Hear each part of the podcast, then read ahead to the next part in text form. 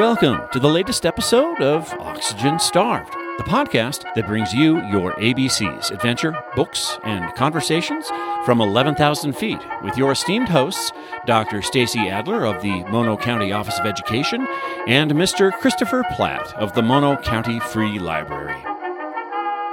Welcome back, listeners. If you've tuned in for the Oxygen Starved podcast, your ABCs from 11,000 feet, you're at the right spot. Welcome. You're, we, we're back from our summer We're vacation. back. I'm Christopher, one of your co-hosts, and with me is uh, I'm Stacy and happy to be back with everybody. and joining us as always is producer Doug. Hey, Doug. Good morning, Good Doug. morning. Good morning, folks. How you doing? Good. We're All doing right. we're doing great. Welcome back, both of you, after our mini summer I break. know. I know. It's been a minute. Thanks.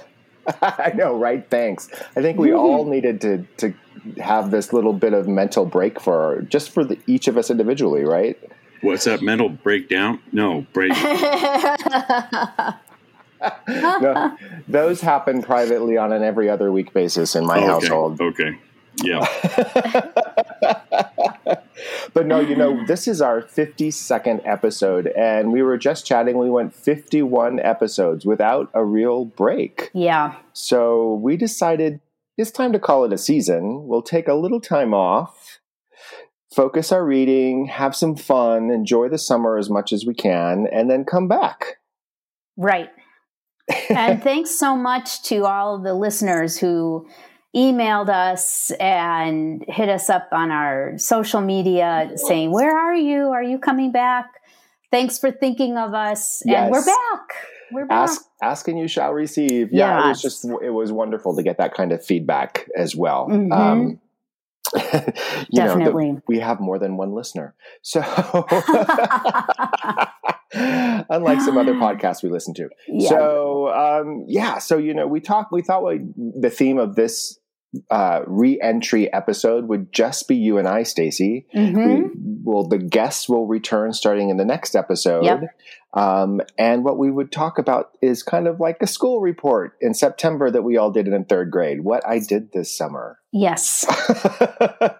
and so why don't we go why don't I put the county superintendent of education on the spot and ask you to get up in front of the class and tell us what you did this summer, Stace. You know, I always hated those moments where the teacher called on you, where you were like the first one, and you know, um, you didn't you didn't race up to front, raise your hand first and I, want to I, first. I did not. I was not a want to be first person ever. Still, I still am not. Um, but but I but I will acquiesce to your request, Okay. and I I will go first. So. It, it was a you know it was a great great summer great time to kind of recharge. It's been very warm so you know typical summer activities had to be kind of um, managed around the weather you know? Right. things had you know you if we went mountain biking we had to leave at like 6.30 in the morning or hiking you know? We had to leave really early to beat the heat and um, so that's been interesting. And usually here you know it, we do have our weeks of w- very warm weather and then followed by some time where it cools down. That hasn't been the case this summer. It's been just hot. Um, but you know that was fun. We did take a vacation up to alaska and did some fishing right. which was great fun always fun to be you- on a boat and So- fishing. so was this this was uh, deep sea fishing? This wasn't river fishing. no this was ocean fishing. We caught uh, halibut and a few different species. I think we actually caught every single species of salmon Wow. that you can catch like at least one oh of, of each. So um, yeah it, that was that was cool. And then we also caught rockfish which is my favorite. I love to fish for rockfish. It's so much they're so much fun to catch. Um, it's and it's a it's a lot more active than just trolling for salmon. Yeah. but um yeah so the, so that was a really fun trip and um but i also you know i loved the opportunity to just kind of read everything and anything i wanted to. And i had great aspirations of reading like a fiction book and then a nonfiction book, and back that didn't happen. That didn't happen. I did no. There was no nonfiction in in my reading uh, experience over this summer, but I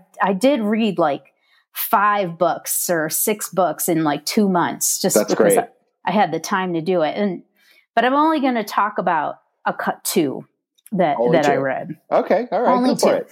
So the first one is called Friends and Strangers. It's by J. Courtney Sullivan, and this is, I believe, her second her second book, Okay, second or third.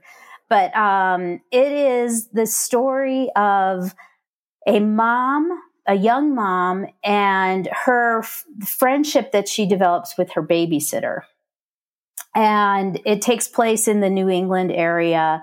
And Elizabeth is the mom. She has moved to this small suburban college town after being a diehard New Yorker okay, you know, and everything that, you know, living in Brooklyn and everything that being a hip mom, you know, in these times entails. can relate to that. Um, she is, she herself is an accomplished author who has, who's published a couple books and now Mhm. she's just had a baby Okay, and they they moved to this suburban town to be closer to her husband's work. He gets a job at a university and he wants to be near his parents, so they move.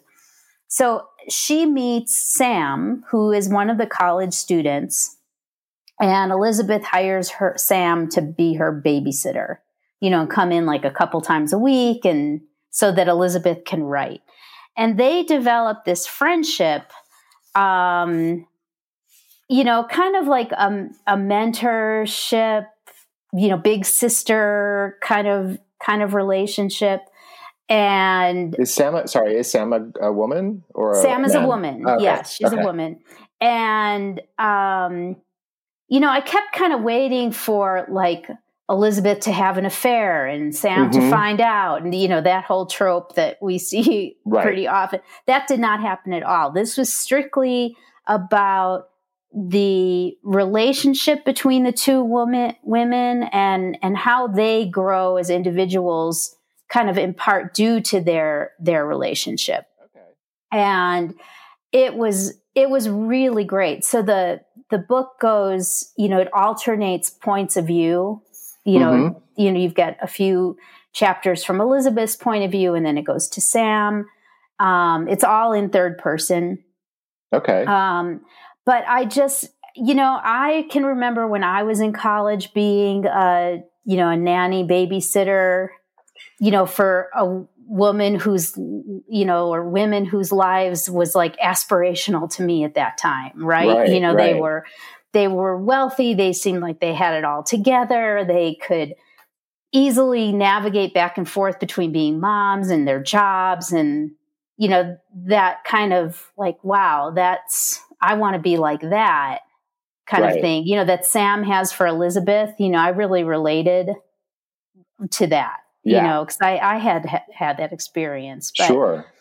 um you know the way the author keeps the story moving um you know she just she does a really good job i was engaged the whole entire time i couldn't wait to pick it up again if i had to like go to work you know i couldn't be reading That's great. um but so- it was it, so, go ahead. real quickly. So, just Yeah. comparing it to a book we read at the beginning of the previous summer, um, their, their their relationship kind of stays healthy. This the Sam Yes. and up to, up Uh, to and a point and the book you're in your i think you're referring to such a fun age yes, yes, yes, yes, and which is and, a you wonderful know, book.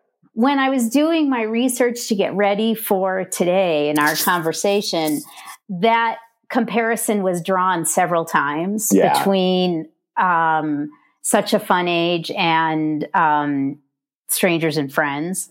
Um, except in this book, the the relationship, the friendship between the mom and the babysitter is much more front and center Okay, you know that's that's the heart of this the story. this the story and you know there were some um book some parts some storylines that were introduced but then didn't really have a resolution you know were Yeah. just kind of left hanging but the, that might have added another 200 pages. It's a pretty big book already.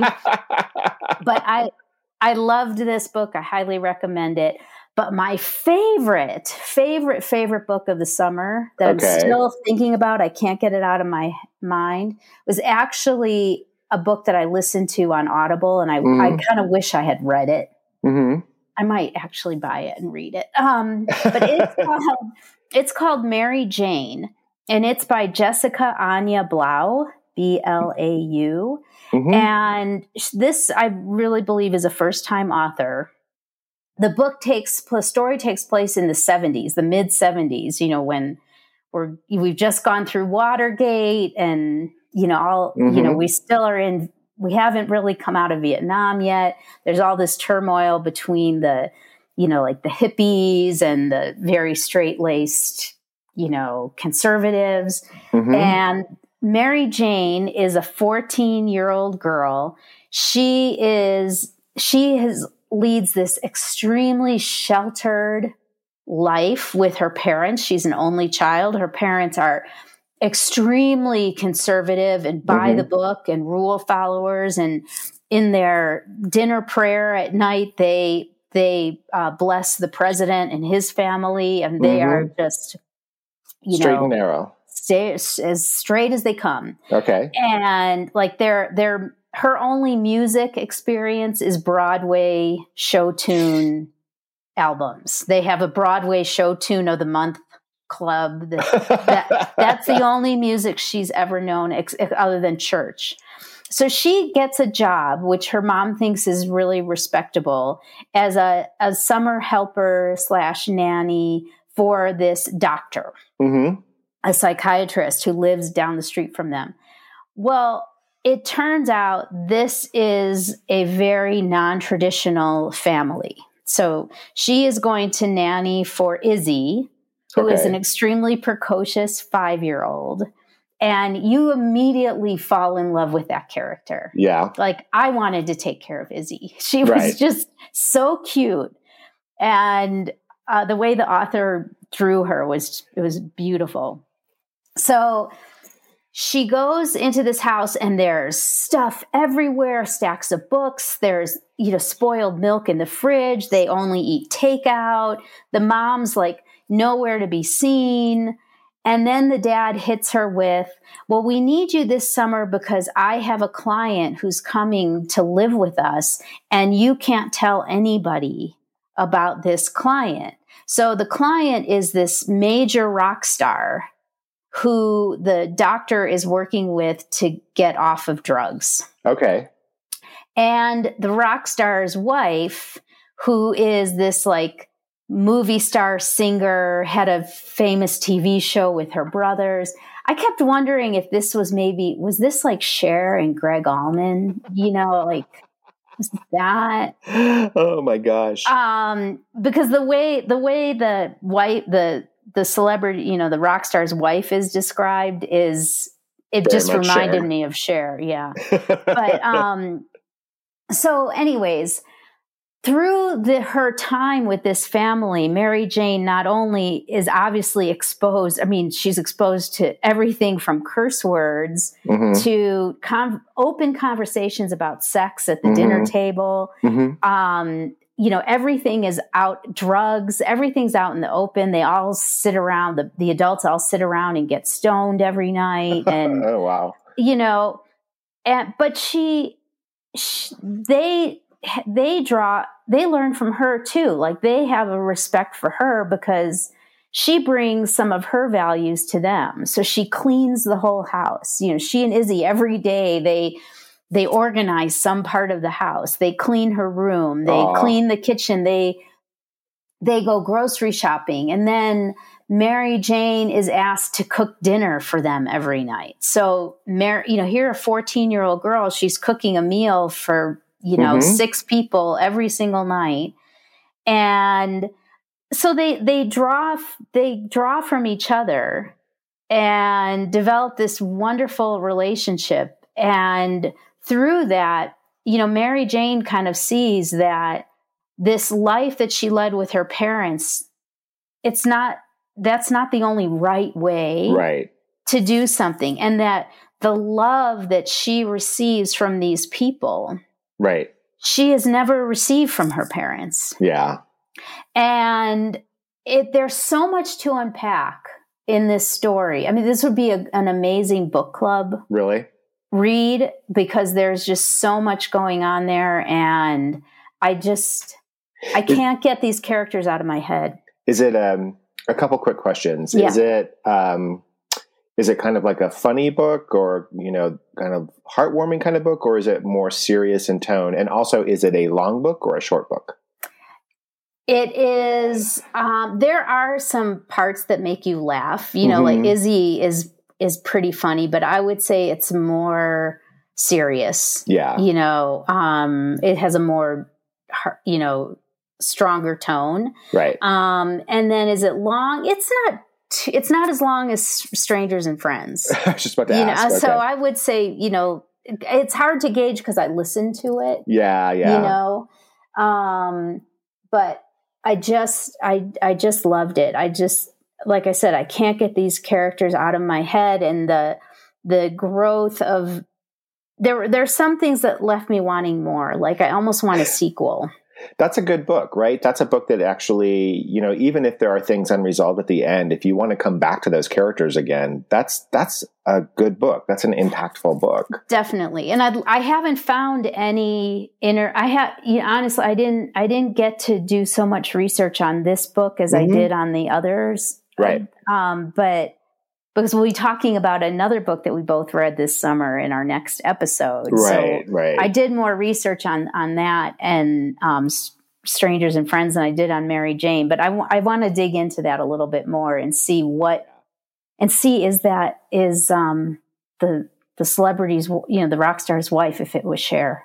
Gotta you know, find that out. Well, I certainly am adding Mary Jane to my reading list. I mean, just because, you know, we all have those experiences growing up um, of when you first started spending nights at friends' houses over the weekends and stuff, and Right. you realize that how things are done in your own home isn't how it's done in everyone's home, and people do have different values. And that's kind of one of those first dawnings of like, oh, yeah, people aren't just, everyone's not like my family, you know? Absolutely, yeah. And this comes crashing down on her on Mary Jane hard. You know, like like where she's like she used to her mom like she says at one point towards the, the end that her mom was her used to be her favorite person Yeah. like she only wanted to be with her mom right. and now that's has changed for her Yeah. and I, that's not giving anything in the plot away but, right, right, um, right.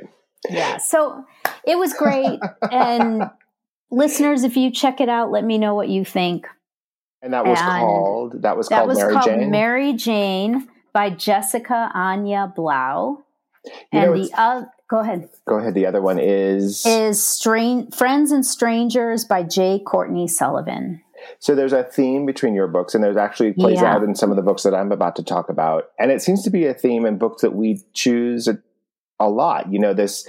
You know, we talked about these two. You just talked about such a fun age, which was also Mhm. kind of about a nanny and a kid. Nothing to see here, which was right about a person who's hired to nanny some kids. We talked about funny thing about Norman Foreman just before Right. we went on break. These these kind of coming of age or taking care of children as they develop, you know, stories. I think is something that we tend to read a lot of. we Apparently, we do we do and you know and i was i was also kind of looking back on everything i read this summer and there was definitely this theme of books that take place in the 60s 70s right? 80s you know um i kind of went went you know nostalgic a Sure. little bit but Well- um yeah absolutely i think we're definitely i mean look at the professions that we're in i think Yeah. we're both drawn to how kids grow up and relationships right? you know between people so yeah, I think I think that's right. I'm anxious to hear about the books you read, Christopher. So, thank you. And I'm going to talk just about um, a couple that I read really quickly. And then I'm going to talk about one that I'm reading now. Because, look, I'm the librarian. I'm always going to have more. I'm going to shove some more in. So, I'm going to talk about them pretty quickly. And then I'm going to talk about two that I'm, I'm excited to read. They're coming out in September because the fall publishing season is coming right, right. up.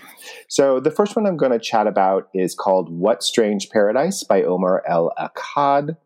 Um, has written uh, uh, a previous uh, breakout novel called American War. It came out a couple years ago, won all sorts of awards and great reviews, and kind of put his name on the on the list of fresh young American writers. I heard him speak at a conference in the spring about What Strange Paradise, which is his second novel, and I was so entranced by him and his story that I actually went back and heard, listened to him again at the second session that he was speaking, just because I wanted to hear him talk about how his mind thinks. He, he is like a journalist and he's worked in the Middle East and what have you.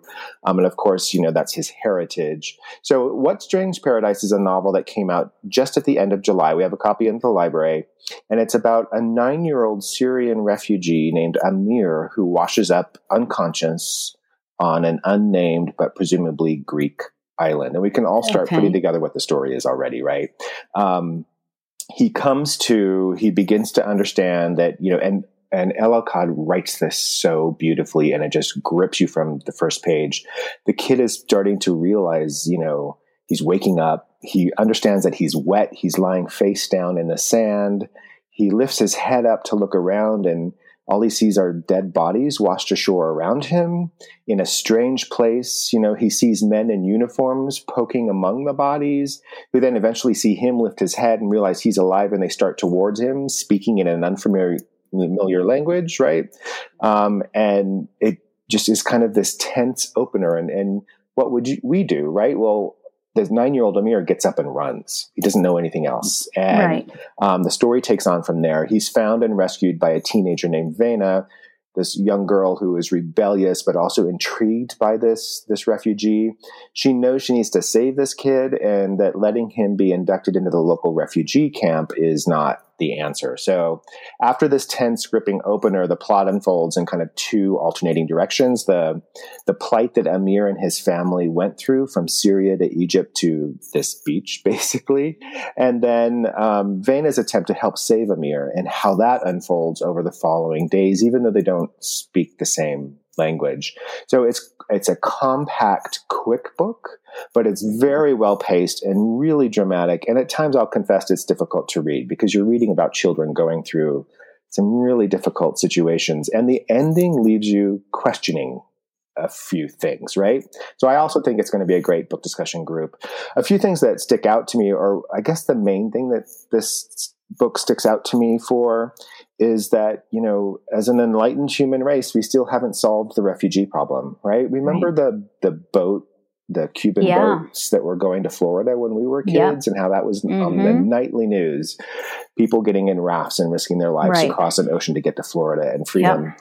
and you know that's still happening it's happening in the mediterranean it's happening in the english channel it's happening in southeast asia it's happening in a different form at our at our own southern southern border borders border right. you know and the thing is, I learned a few years back that once in a refugee camp, a person stay, you know, if you're a Syrian refugee in a camp somewhere in the Middle East, you're not staying for a couple days or even a month or two. Your your stay is measured in years. Years. And that's yeah. almost a universal experience in any refugee camp.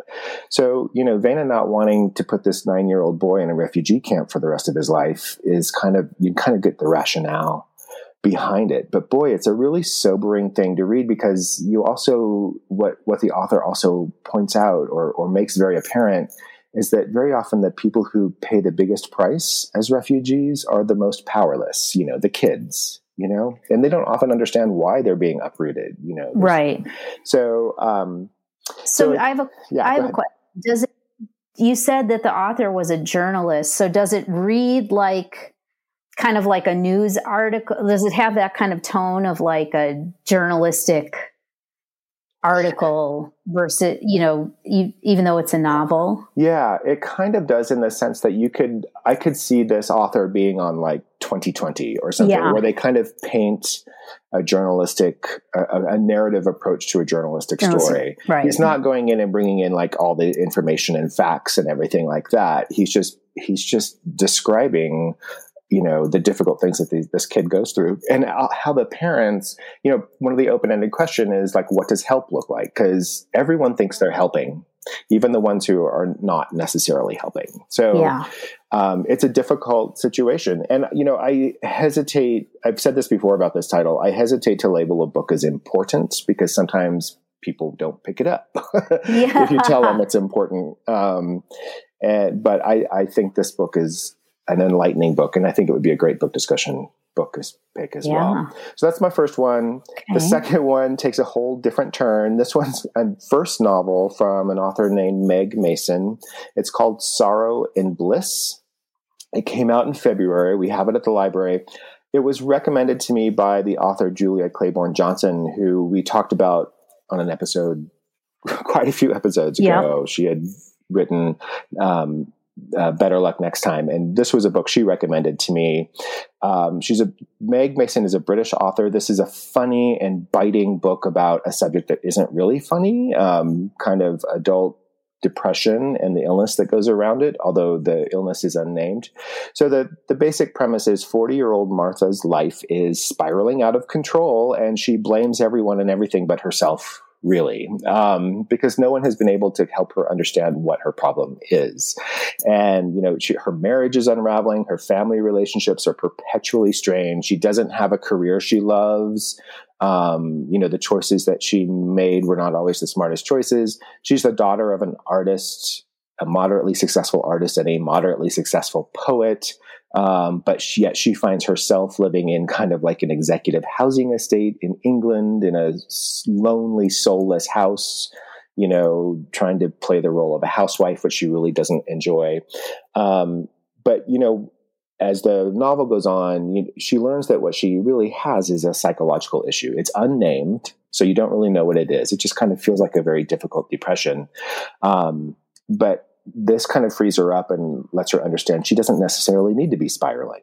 So um, the c- book kind of goes over two arcs. Um, and the book has been pushed by a lot of people. Ann Patchett, who is a great American author, has been giving this book out right and left.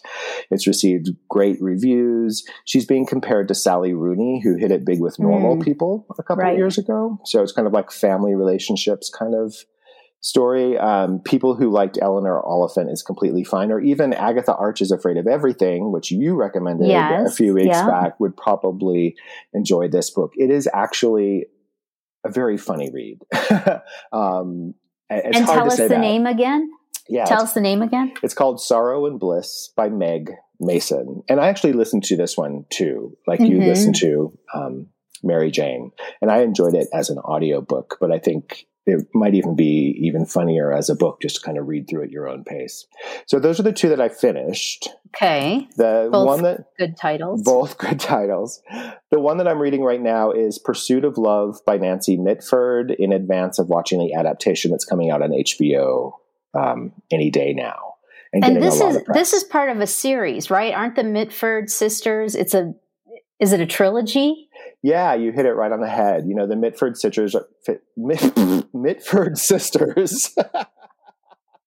it's early in the morning. The the Mitford sisters were are they're a real family. They were like this eccentric group of of sisters, and there was a brother in the 1920s, 1930s England, growing up with a very eccentric household, aristocrats. Their father was a complete wacko. You know, it's just they were a fun family to begin with. And Nancy Mitford wrote three novels that were kind of like novelizations of their childhood and growing up. And this is um, uh, the first one. It's called Pursuit of Love. It, she actually wrote it in 1945, and it covers the period of like the 1920s to the kind of beginning of World War One or World War Two. Mhm. Um, and you know, she just basically turns them all into characters, and it's kind of this fun romp uh, through all the different hijinks that they get into.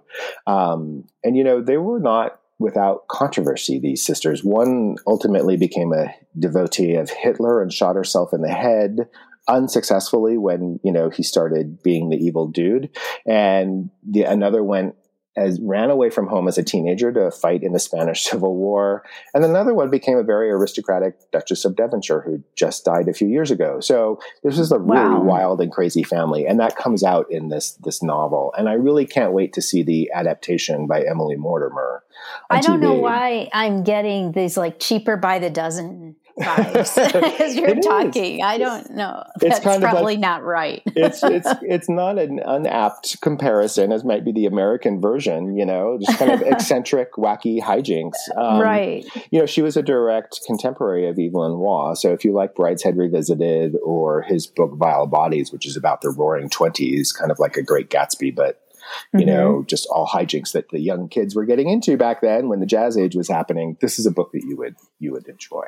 So that's this is Pursuit of Love by Nancy Mitford. I have the library's copy, and my dog started to eat it, so I may have to replace it before it goes back in the collection. But um, it'll go back in the library. And then really quickly before we cut off, you know, the fall publishing season is here. Yes. A lot of great books are coming out. And I just want to quickly warn our readers about two that I'm super excited about. Do you mind if I take a couple minutes? Go for it. I want to hear so the first one comes out in in uh, September by Anthony Doerr, who is a Pulitzer Prize winner for mm-hmm. All the Light We Cannot See, which was a beautiful, beautiful book. Um, highly, can, high, recommend that one highly enough. His newest is called Cloud Cuckoo Land, Cloud Cuckoo Land. Um, and it's coming out in September. He actually dedicates the novel to librarians. So he was at a library conference a few weeks ago, and I heard him speak. He actually held up to the camera his his plot diagram for this new book, and it looked like the wiring diagram to the space station. So it's like it, this is going to wow. be a really complex, wonderful book to sink into, which is what All the Light We Cannot See was. Um, promises to be really, really absorbing. It follows three stories. One is set in the past during the siege of Constantinople in the 15th century and a young girl and a book. And then one set in modern day Idaho, um, set in a library. um, with a troubled teenager and a book, and then one set in the future on a spaceship, which sounds really unlikely, um, and also has a theme of a book. And all these things hinge on the theme of siege and book and stewardship and what what relationships are and what the earth is. It's hard to explain beyond that. Um, but I will tell you, it's getting every rave review it can on the planet. It's hitting everyone's best best of lists already. It's not even out. Um, so I'm really, really super excited about it. And I will tell you, the publisher just sums it up like this. It's dedicated to the librarians then, now, and in the years to come. Cloud Cuckoo Land is a beautiful and redemptive novel about stewardship of the book, of the earth, of the human heart. So, my gosh, who's not going to read that, right? Well, I think we should read it and talk about it on an upcoming episode. I think we should too. Yes. Awesome. So then the other the other book that um, I'm super excited about is very different. It's the newest book from Mary Roach, who many of our listeners may know. She's kind of like this funny citizen scientist who likes to poke around and explore icky or strange or bizarre things and make them really palatable to read. So she broke on to, um, you know, uh, the world with her first book, Stiff, which is all about what happens when you die. You know, what, what goes on with human cadavers, which a lot of people read and got great reviews. She's also written about Spook, um, the exploration of ghost hunters, packing for Mars, what it takes to be an astronaut, all these different things she just dives into. And because she's just kind of like an every person, she's like you or mm-hmm. I. She's just like, oh, this kind of looks weird. Let's talk about it. You know, and she kind of has that kind of funny approach to it. So her newest book is called Fuzz When Nature Breaks the Law. Which you know those of us living in the eastern sierra we deal with this every day. You know there's i i you know had to stop and let a bear across the road just yesterday on my way to the post office right? Or you know um, raccoons getting into our garbage. You know oh, these yeah. are just things that that we deal with. Um, so i really can't wait to hear how she explores this. It really is the intersection between nature and human beings, um, especially as our communities grow. Um, you know, and she and surfaces all these kind of fun little factoids that people like. So, for instance, Is go ahead. Is she is she going to touch on climate? I mean, does this book touch on climate change at all? Do you, You think? know, I don't know, but I would be surprised if it didn't, um, Yeah. just because that's part of this conversation now, Right. right? But you know, just a few things. You know that the animal posing the greatest threat to civil aviation isn't a bird; it's actually white-tailed deer. Um, so we'll learn about we that know in the all about that. um, and she, you know, these fun little factoids like when bears are living off their own fat in hibernation, they do not need to go to the toilet. They don't need to go to the bathroom. You know, little things like that.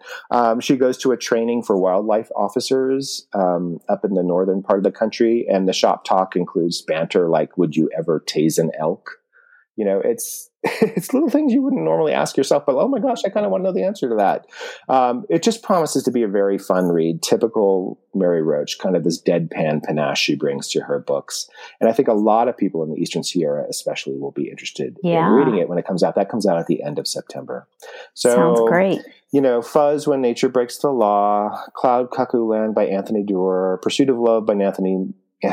Uh, Nancy Mitford, Nancy Mitford. Sorrow and Bliss by Meg Mason, and then What Strange Paradise by Omar El Akkad. We will list all these titles and your titles, Stacy, on our website, so you don't have to have written them down. You can go back Right. and find them and hopefully read them and let us know what you think. Or also just tell us what you read this summer, right? We definitely would love to hear that. And it's really good to be back. It is good to be back doing So- something we love. Yes, and and talking to you listeners, we really appreciate your support and hope you will continue joining us now that we are back on our regular schedule. Thanks so much for being with us today. As you know, or if you remember, you can find us at oxygenstarvedpodcast.com. Our Instagram page is O2Starve, so please check those out and let us know what you've been reading this summer. yeah, we look forward to hearing from you. We definitely do. Have a great day, and we'll see you again soon. Bye.